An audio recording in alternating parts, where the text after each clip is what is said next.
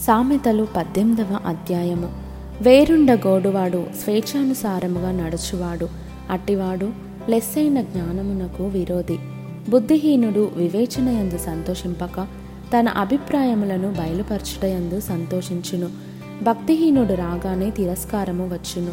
అవమానము రాగానే నింద వచ్చును. మనుషుని నోటి మాటలు లోతు నీటి వంటివి. అవి నదీ ప్రవాహము వంటివి జ్ఞానపు ఊట వంటివి. తీర్పు తీర్చుటలో భక్తిహీనుల ఎడల పక్షపాతము చూపుటయు నీతిమంతులకు న్యాయము తప్పించుటయు క్రమము కాదు. బుద్ధిహీనుని పెదవులు కలహమునకు సిద్ధముగానున్నవి. దెబ్బలు కావలెనని వాడు కేకలు వేయును. బుద్ధిహీనుని నోరు వానికి నాశనము తెచ్చును. వాని పెదవులు వాని ప్రాణమునకు ఉరి తెచ్చును. కొండగాని మాటలు రుచిగల భోజ్యములు. అవి లోకడుపులోనికి దిగిపోవును. పనిలో జాగు చేయువాడు నష్టము చేయువానికి సోదరుడు. యహోవ నామము బలమైన దుర్గము. నీతిమంతుడు అందులోనికి పరుగెత్తి సురక్షితముగా నుండును. ధనవంతునికి వాని ఆస్తి ఆశ్రయపట్టణము. వాని దృష్టికి అది ఎత్తైన ప్రాకారము.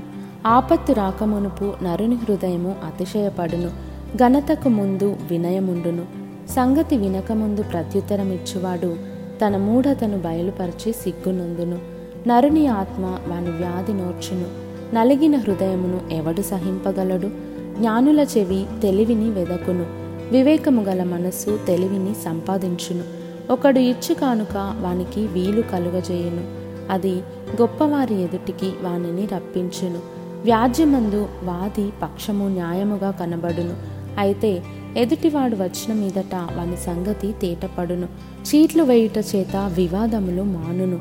అది పరాక్రమశాలులను సమాధానపరచును. బలమైన పట్టణమును వశపరుచుకొనుట కంటే ఒకని చేత అన్యాయము నొందిన సహోదరుని వశపరుచుకొనుట కష్టతరము వివాదములు నగరు తలుపుల అడ్డగడియలంతా స్థిరములు.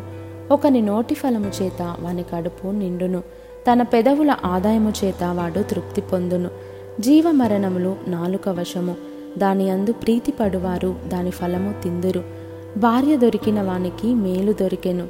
అట్టివాడు యహోవా వలన అనుగ్రహము పొందినవాడు. దరిద్రుడు బతిమాలి మనవి చేసుకొనును. ధనవంతుడు దుర్సుగా ప్రత్యుత్తరం ఇచ్చును. బహుమంది చెలికాండ్రు గలవాడు నష్టపడును.